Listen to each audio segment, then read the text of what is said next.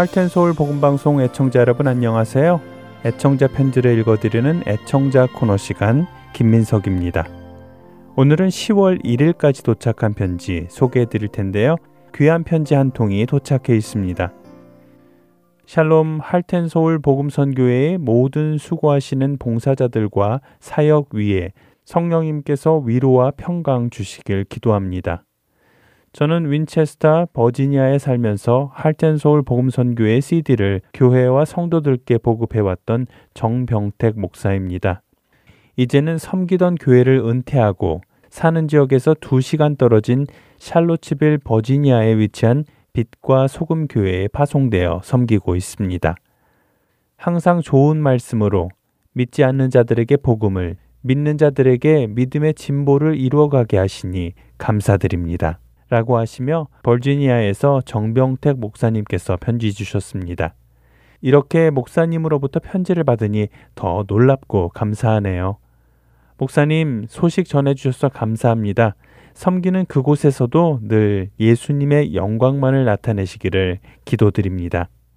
목사님 말씀대로 우리 모든 성도들을 통하여 믿음의 진보가 계속해서 이루어져 나가기를 소원하며 오늘 애청자 코너는 마쳐야겠습니다. 찬양 한 곡 들으신 후 주안의 하나 4부로 이어드립니다. 부르심 따라 예수 이름 부르며 나의 인생을 드렸네 사람들 이해 못하고 결과 어떠하든지 주만 따라가기 원했네. 이제와 돌이켜보니 그저 부끄러울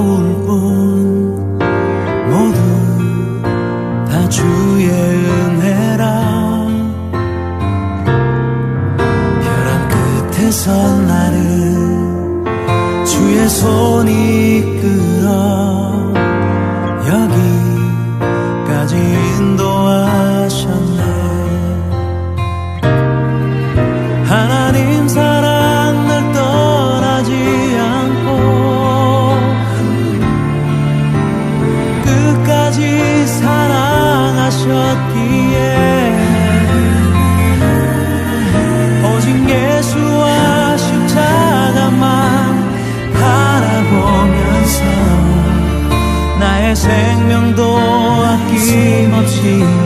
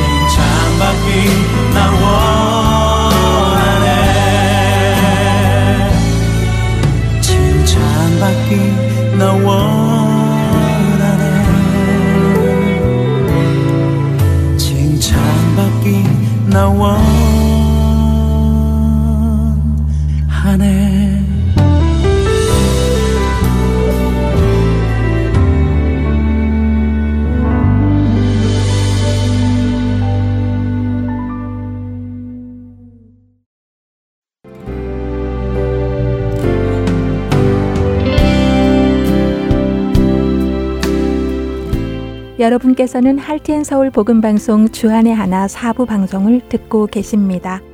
주안의 하나 사부에서는 2017년에 방송된 종교 개혁사와 2015년에 방송된 성경 속 단어 한마디 그리고 2016년에 방송된 선지자 이야기가 준비되어 있습니다. 먼저 종교 개혁사로 이어집니다.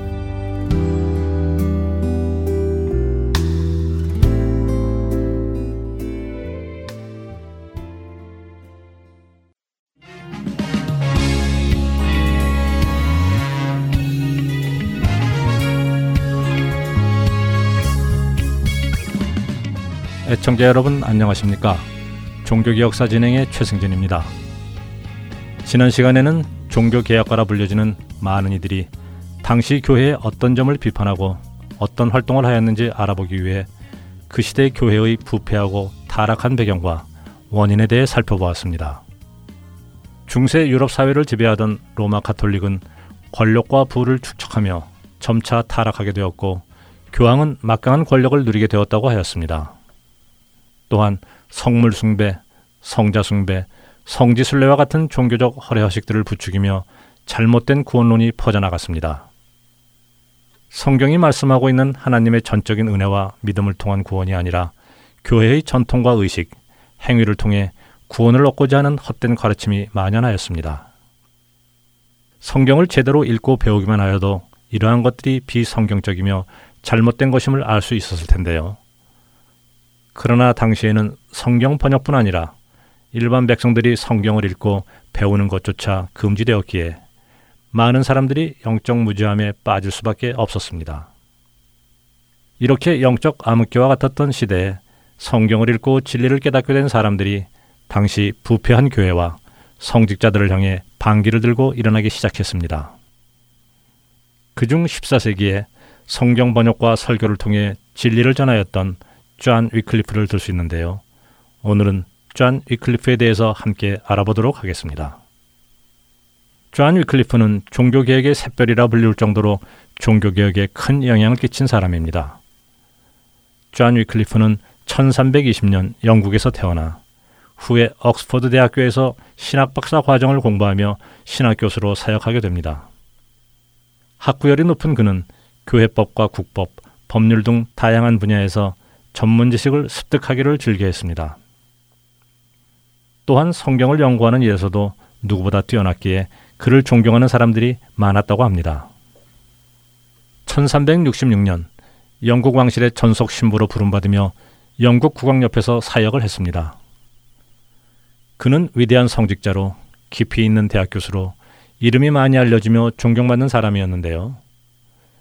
영국 왕실의 신부로 일을 하면 국왕의 특사로 교황의 대리자와 만나서 여러 가지를 의논하기도 했었는데 그때 그는 교황 제도의 잘못된 점을 직접 파악하게 됩니다. 더욱이 성경을 연구하면 연구할수록 성경을 읽으면 읽을수록 로마 카톨릭의 가르침과 교황이 하는 행동이 성경의 가르침과 다르다는 것을 알게 되었고 이에 대해 비판하기 시작합니다.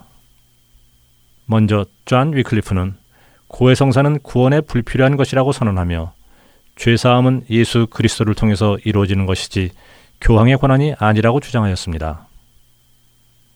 교황의 무오성에 대해서도 비난했는데요. 교황의 무오성이란 교황이 지상에서 그리스도의 대리자로서 오류가 없다는 것을 뜻하는 말입니다. 과연 교황이 오류가 없을까요? 그렇지 않지요.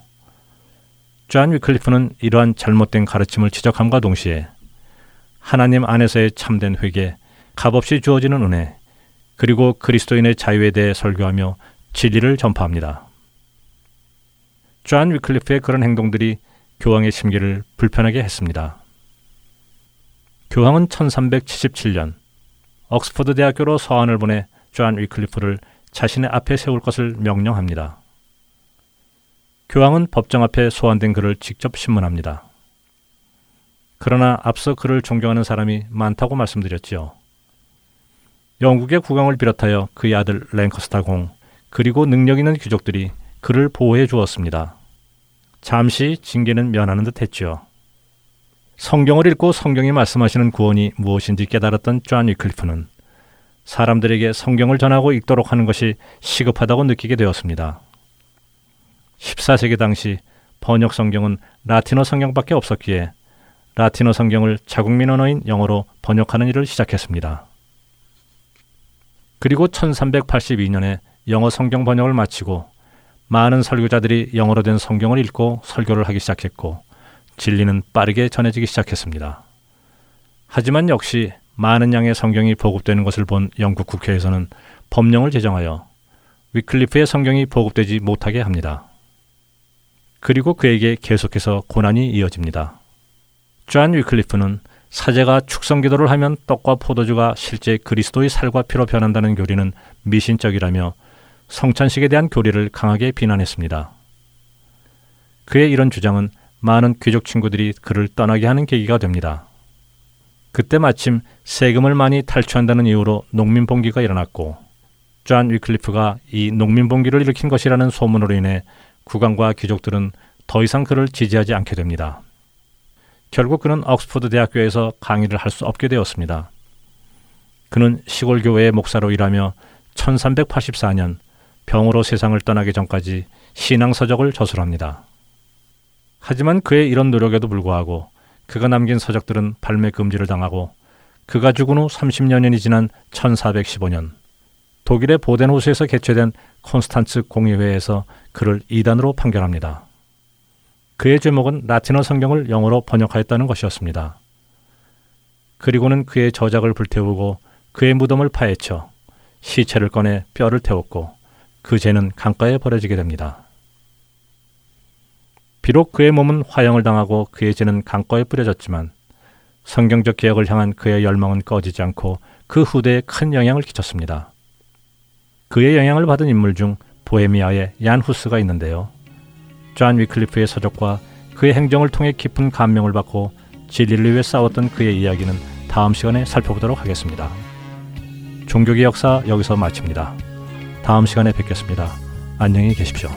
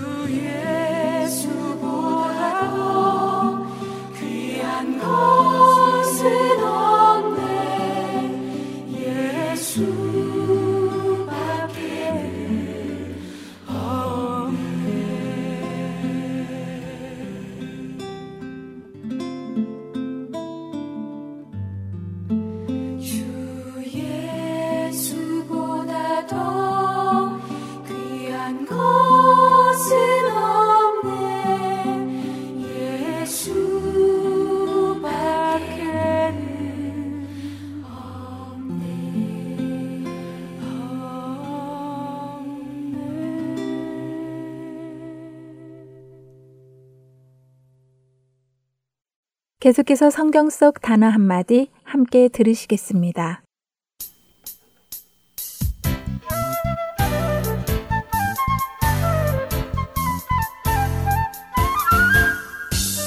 여러분 안녕하세요. 성경 속 단어 한마디 진행의 이다솜입니다.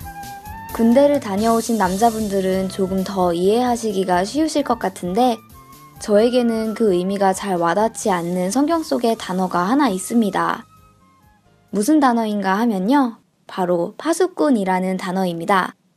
성경의 문장 안에서 읽다 보면 아마도 무언가를 지키는 사람을 뜻하는 말 같다라는 느낌이 드는데요. 하지만 정확한 의미는 몰랐습니다. 그래서 준비했는데요. 성경 속 단어 한마디 오늘은 파수꾼에 대해 나누겠습니다. 파수꾼은 잡다 혹은 한 손으로 쥐다 라는 의미를 가진 파라는 한자와 지키다, 다스리다 라는 의미를 가진 한자 수로 이루어져서 경계하여 지키는 사람을 의미한다고 하네요. 하지만 요즘은 이 파수꾼이라는 말을 잘 사용하진 않지요. 대신 guard, 경비대 같은 말을 사용합니다. 옛 이스라엘 시대의 파수꾼은 성읍과 성읍 안에 사는 사람들을 위해 성벽이나 산 위에 파수하였고 적이 나타나면 나팔을 불어 위급한 상황을 알리는 일을 했었다네요. 망대는 멀리 볼 수 있게 높이 세워진 타워라고 상상하시면 되는데요. 대개 2층 정도의 높이로 이루어져 그 안에서 파수를 했다고 합니다. 요즘으로 이야기를 드리자면 군인들이 산 위에 세워진 초소에 들어가서 밤새 경계를 서는 모습과 흡사하겠습니다. 이런 파수꾼들은 어떤 마음으로 파수를 설까요? 혹시 생각해 보셨나요? 만일 여러분이 밤새 경계를 서는 파수꾼의 일을 맡았다면 먼저는 적의 침입이 없기를 간구하며 파수를 설 것이고 둘째는 혹시 모를 적의 침입을 주의 깊게 살피며 마지막으로는 빨리 아침이 오기를 기다리지 않을까요? 아침이 와서 날이 밝으면 위험은 물러나 안전하게 되고 자신의 임무를 마치고 쉴 수 있으니까요. 바로 그런 심정 때문에 성경은 곳곳에서 파수꾼의 심정을 표현하기도 합니다.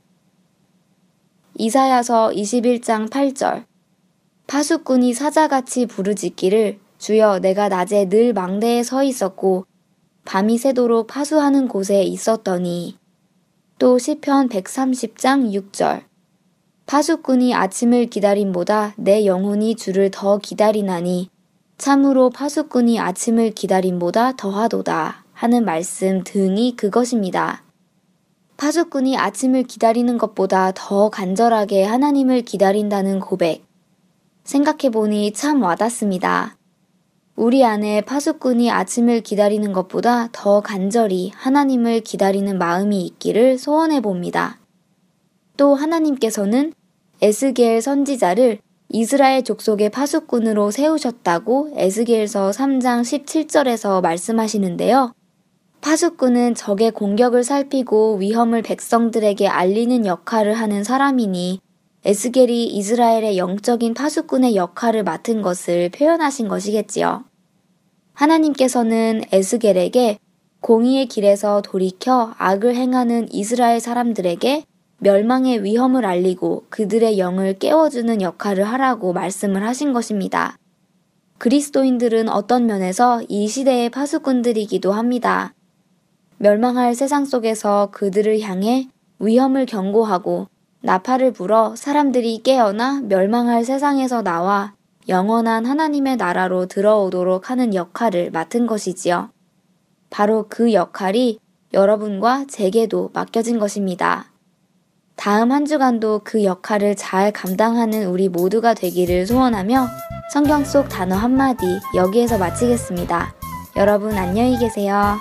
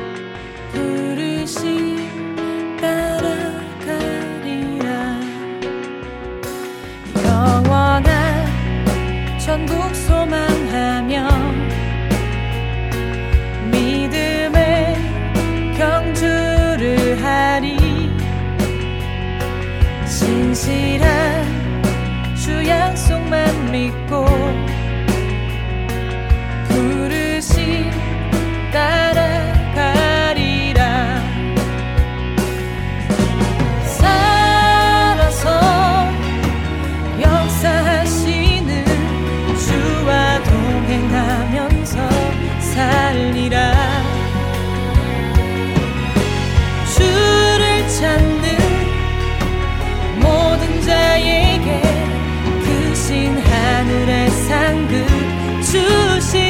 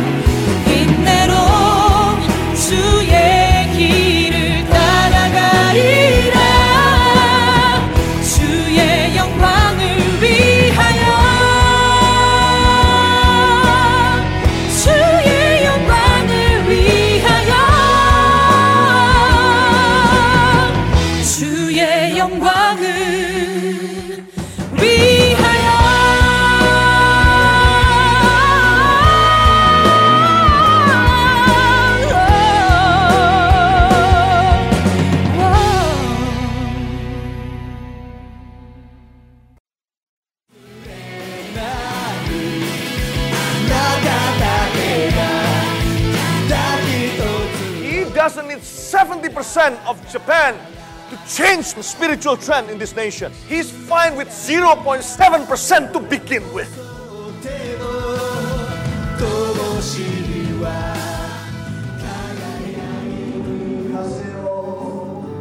하나님을 향해 부르짖는 일본인들의 간절한 마음이 들리십니까? 크리스천 인구가 1%도 되지 않는 척박한 영적 사막 일본. 그 사막의 땅에도 복음의 씨앗이 뿌려져야 할 것입니다.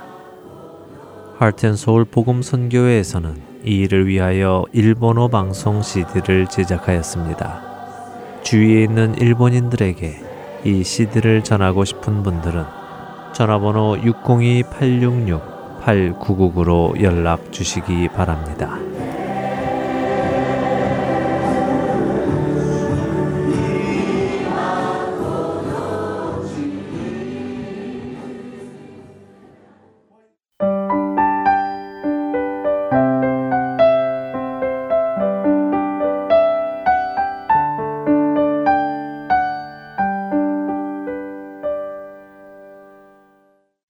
선지자 이야기로 이어집니다.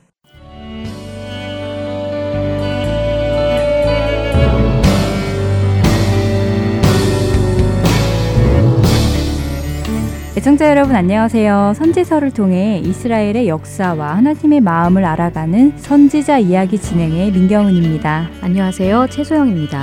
선지자 이야기가 시작한 지 벌써 3개월이 지났네요. 선지서와 함께 흐르는 이스라엘의 왕조의 역사와 주변 국가의 정세를 살펴보며 선지서와 그 선지서를 쓴 선지자들에 대해 함께 공부하고 있는데요. 선지자 이야기를 통해 이스라엘을 향한 또 우리를 향한 하나님의 마음을 깨달아 알기를 소원합니다. 지난 시간에 이어 오늘은 예레미야 선지자에 대해 못다한 이야기를 나누고 또 그가 쓴 예레미야 애가에 대해 살펴보기로 했지요. 네, 지난 시간에는 예레미야서에 대해 공부하였는데요. 남유다가 멸망을 향해 가던 마지막 시기, 그러니까 요시아 왕이 죽은 후네 명의 왕들이 차례로 통치하는 동안 일어났던 사건들과 함께 그 시대의 말씀을 전했던 예레미야의 메시지를 살펴보았습니다. 예레미야 선지자는 남유다의 멸망이 임박한 시기에 활동하며 예루살렘의 멸망과 바벨론 포로에 관한 예언을 하였지요. 하나님은 계속해서 예레미야와 같은 선지자들을 보내어 이스라엘을 돌이키고자 했지만 끝끝내 돌이키지 않았고 결국 예루살렘은 멸망하게 되었습니다. 음, 멸망과 심판에 관한 메시지를 듣고도 사람들은 회개하기보다는 오히려 그 말씀을 전한 예레미야 선지자를 핍박했잖아요. 저는 예레미야서를 공부하면서 고난과 핍박을 견디며 끝까지 하나님의 말씀을 전한 예레미야가 정말 대단하다는 생각이 들더라고요. 저라면 그런 어려움을 감당할 수 있었을까 하는 생각도 들고요. 네, 저도 동감합니다. 사실 우리가 지금까지 살펴본 모든 선지자들은 다 고난과 어려움을 당했습니다. 그러나 특히 남유다의 마지막 시기에 활동했던 예레미야는 정말 그의 사역 처음부터 끝까지 고난과 핍박의 연속이라고 할 수도 있을 만큼 많은 어려움을 겪었지요. 아, 사역 초기에도 어려움을 당했다고요? 어, 신앙 개혁을 일으켰던 요시아 왕 때에 사역을 시작했으니까 그때는 별다른 어려움이 없을 것이라 생각했었습니다. 그런데 그때에도 어려움이 있었나요? 네, 예레미야 11장에 나오는 내용인데요. 아나돗 사람들이 예레미야가 선포한 메시지를 듣고 그를 죽이려고 했었습니다. 아나돗이라면 예레미야의 고향 아닌가요? 1장 1절에서 나왔던 것 같은데요. 네, 맞습니다. 예레미야는 아나돗의 제사장들 중 힐기야라는 사람의 아들이라고 1장 1절에 나오지요. 그러니까 같은 고향 사람들이 예레미야를 죽이려고 했던 것입니다. 예레미야 선지자의 메시지를 듣고 그들의 죄가 드러나니까 그것이 싫어서 죽이고자 했던 것이지요. 그러나 하나님께서 그들의 이러한 악한 계획을 예레미야에게 알게 하셨고 그들을 반드시 징계할 것이라고 말씀하셨습니다. 아, 그렇군요. 예수님도 고향에서 배척당하셨던 것이 생각납니다. 다른 지역 사람들도 아닌 자신의 고향 사람들이 죽이려고 했던 것을 알고 어, 예레미야는 얼마나 힘들었을까요? 어, 정말 낙심했을 것 같네요. 네, 그리고 그뿐만이 아닙니다. 요아스 왕이 죽고 여호 아하스가 3개월을 치리하고 그 다음 왕인 여호야김 때에 예레미야는 하나님의 명령을 받습니다. 요시아 왕 때부터 지금까지 하나님께서 예레미야에게 알게 하신 유다와 모든 나라에 대한 말씀을 두루마리에 다 기록하라고 하신 명령인데요. 그 기록을 통해 하나님이 선포한 재난을 듣고 유다가 혹시 죄에서 돌이키면 그 악과 죄를 용서하시겠다고 말씀하시지요. 그러니까 남유다에게 다시 돌이킬 기회를 주시기 위해 예레미야 선지자에게 하나님의 말씀을 기록하라고 하신 것이군요. 네, 그 당시에 예레미야는 붙잡혀 감금되어 있던 상태라 자신의 석이 바룩에게 불러주어서 쓰게 하고 그것을 성전에서 낭독하게 하지요. 이에 여호야겜 왕은 하나님의 말씀이 기록된 그 두루마리를 가져오게 하여 칼로 찢고 불에 던져 모두 태워버립니다. 여호야김과 그의 신하들이 두루마리에 기록된 모든 말씀을 듣고도 두려워하거나 자기들의 옷을 찢지 않았다고 나오는데요. 자신들의 죄로 인해 피할 수 없는 하나님의 심판에 관한 말씀을 듣고도 두려워하지도 회개하지도 않았다는 것이지요. 음, 하나님은 이렇게까지 회개의 기회를 주시지만 왕과 신하들은 하나님을 두려워하지도 않고 하나님의 심판의 말씀이 싫어서 그것을 찢고 태워버리기까지 했군요. 정말 죄에 사로잡히면 하나님을 두려워하지 않게 되는 것 같습니다. 그렇죠. 여호야김은 하나님의 말씀이 적힌 두루마리를 태워버리는 것에 끝나지 않고 예레미야와 바룩을 잡으라고 명령합니다. 그러나 하나님께서 그들을 숨겨 주시지요. 그리고 하나님은 예레미야에게 다른 두루마리에다가 여호야김이 불살은 첫 두루마리의 모든 말씀을 다시 기록하라고 하십니다. 또한 여호야김의 죽음에 대하여 예언해 주시지요. 여호야김 때에 일어난 이 사건은 예레미야 36장에 나옵니다. 아, 그렇군요. 예레미야 선지자는 죽음의 위험을 여러 번 경험했군요. 그것도 고향 사람들과 왕으로부터 죽임을 당할 뻔했네요. 네, 그뿐 아니라 제사장한테서도 핍박을 당했습니다. 남유다의 불순종과 우상 숭배를 지적하며 그것에 대한 하나님의 징계를 예언하자 제사장 바스훌은 예레미야 선지자를 때리고 목에 나무구랑으로 착고를 채웠습니다. 아우, 예레미야와 같이 하나님 편에 서서 백성을 일깨워야 할 제사장이 도리어 예레미야 선지자를 핍박했다고요. 와, 정말 예레미야의 편은 아무도 없는 것처럼 보이네요. 네, 그렇지요. 예레미야 선지자의 고난은 마지막까지 계속되는데요. 남유다의 마지막 왕인 시드기야 때에는 반역자로 몰려 옥에 갇히기도 하고 진흙 구덩이에 던져지기도 했습니다. 어, 끊임없는 죽음의 위험, 육체적 고난과 치욕스러운 일들을 겪었네요. 이쯤 되면 웬만한 사람은 사역을 그만두고 싶었을 것 같기도 한데요. 더구나 예레미야는 하나님의 명령대로 결혼도 하지 않고 사역했잖아요. 네.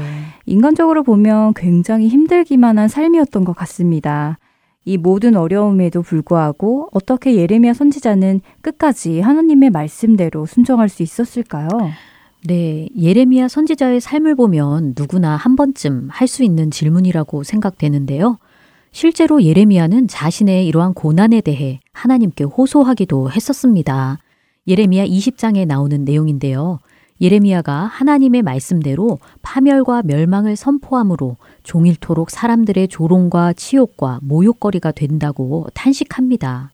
얼마나 힘들었던지 선지자로서의 사역을 그만두고 싶을 정도였던 것 같습니다. 20장 9절을 읽어 주시겠어요?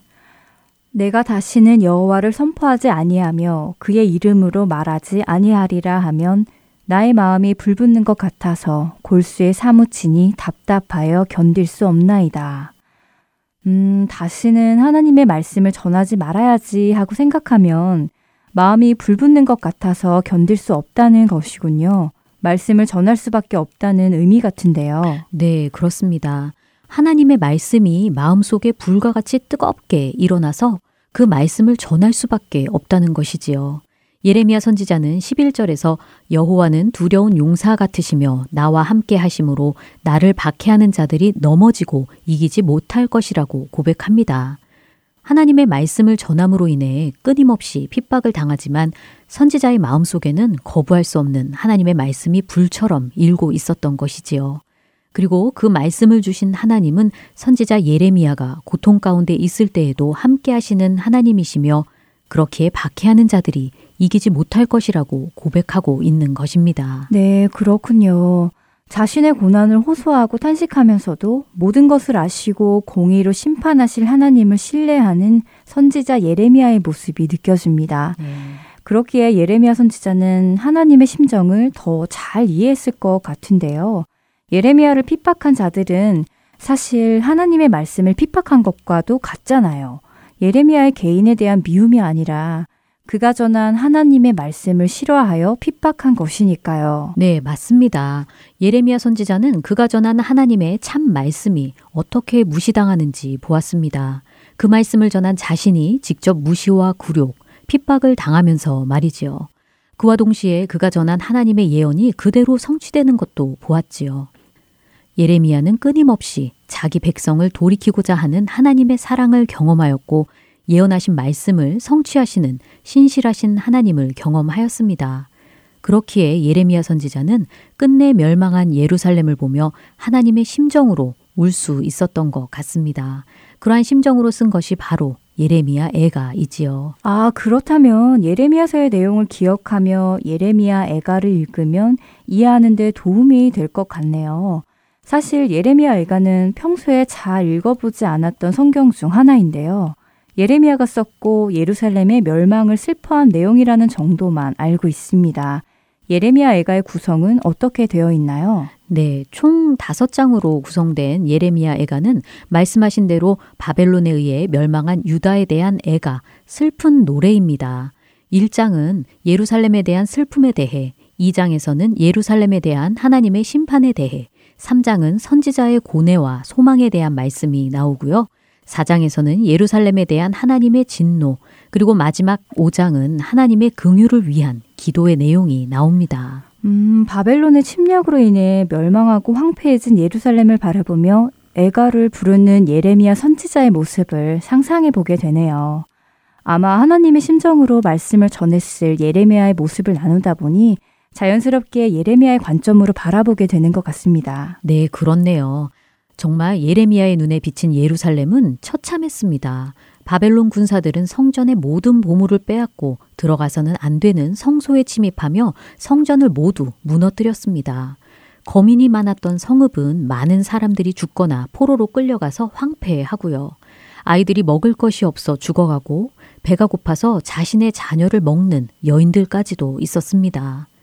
제사장들과 선지자들이 주의 성소에서 죽임을 당하였고 늙은이 젊은이 할 것 없이 모두 칼에 쓰러져 있었습니다. 이러한 모습을 보면서 예레미야가 선지자로서 고뇌하는 모습이 3장에 나오는데요. 1절에서 여호와의 분노의 매로 말미암아 고난 당한 자는 나로다 하고 자신의 슬픔을 하나님께 쏟아놓습니다. 그리고 자신의 고초와 재난을 기억해 달라고 강구합니다. 그러나 그는 좌절과 슬픔의 감정에 매여 있는 것이 아니라 하나님을 바라봅니다. 3장 20절부터 23절을 읽어주세요. 내 마음이 그것을 기억하고 내가 낙심이 되오나 이것을 내가 내 마음에 담아 두었더니 그것이 오히려 나의 소망이 되었사옴은 여호와의 인자와 극률이 무궁하심으로 우리가 진멸되지 아니함이니이다. 이것들이 아침마다 새로우니 주의 성실하심이 크시도소이다. 와, 자신의 고초와 재난으로 인해 낙심되나 오히려 소망이 있음은 하나님의 인자와 극률이 무궁하여 우리가 진멸되지 않을 것이기 때문이라고 고백하고 있는 것이네요. 네. 그리고 예레미야는 주께서 인생으로 고생하게 하시며 근심하게 하심은 본심이 아니라고 말합니다. 하나님께서 그 죄로 인해 유다를 치셨으나 영원하도록 버리지 아니하셨다는 것입니다. 그러므로 우리가 스스로 우리의 행위들을 조사하고 여호와께로 돌아가자 하고 하나님 앞에 나아갈 것을 촉구하지요. 예루살렘의 멸망이라는 고초와 재난 가운데 소망이 끊어진 것 같았으나 예레미야는 그 속에서 무궁한 하나님의 인자와 긍휼을 보았습니다. 지금까지 이스라엘에게 행하신 하나님의 긍휼하심과 인자하심, 그것은 변함없는 하나님의 성품입니다. 누구보다 고난을 많이 겪었던 예레미야는 현재의 고난에 초점을 맞춘 것이 아니라 신실하신 하나님의 성품을 바라보았습니다. 하나님은 이스라엘이 돌이키기를 원하시는 사랑의 하나님이며 약속하신 대로 회복해 하실 분이라는 것을 알기에 하나님께 소망을 둔 것이지요. 아, 그렇군요. 그저 슬픔만을 노래한 것이라고 생각했었는데 회복과 소망의 메시지도 있었네요. 슬픔의 노래가 소망의 노래로 바뀌어진 것 같습니다. 오늘 함께 나눈 예레미야 선지자의 고난과 예레미야 애가를 통해 예레미야 선지자가 고백한 하나님의 성품을 기억하며 예레미야 애가를 읽어보면 좋을 것 같습니다. 선지자 이야기 다음 시간에 뵙겠습니다. 안녕히 계세요. 안녕히 계세요.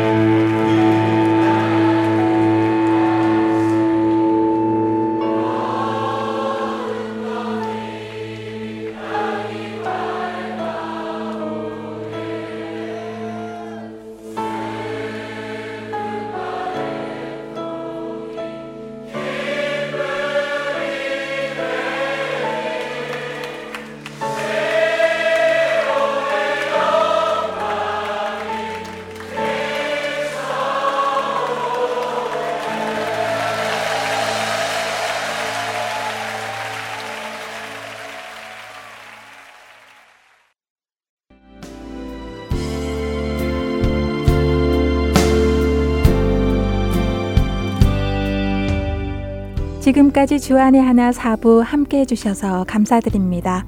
다른 지난 방송들을 더 듣고 싶으신 분들은 홈페이지 www.heartandseoul.org에서 특별 방송을 클릭하셔서 들으실 수 있습니다.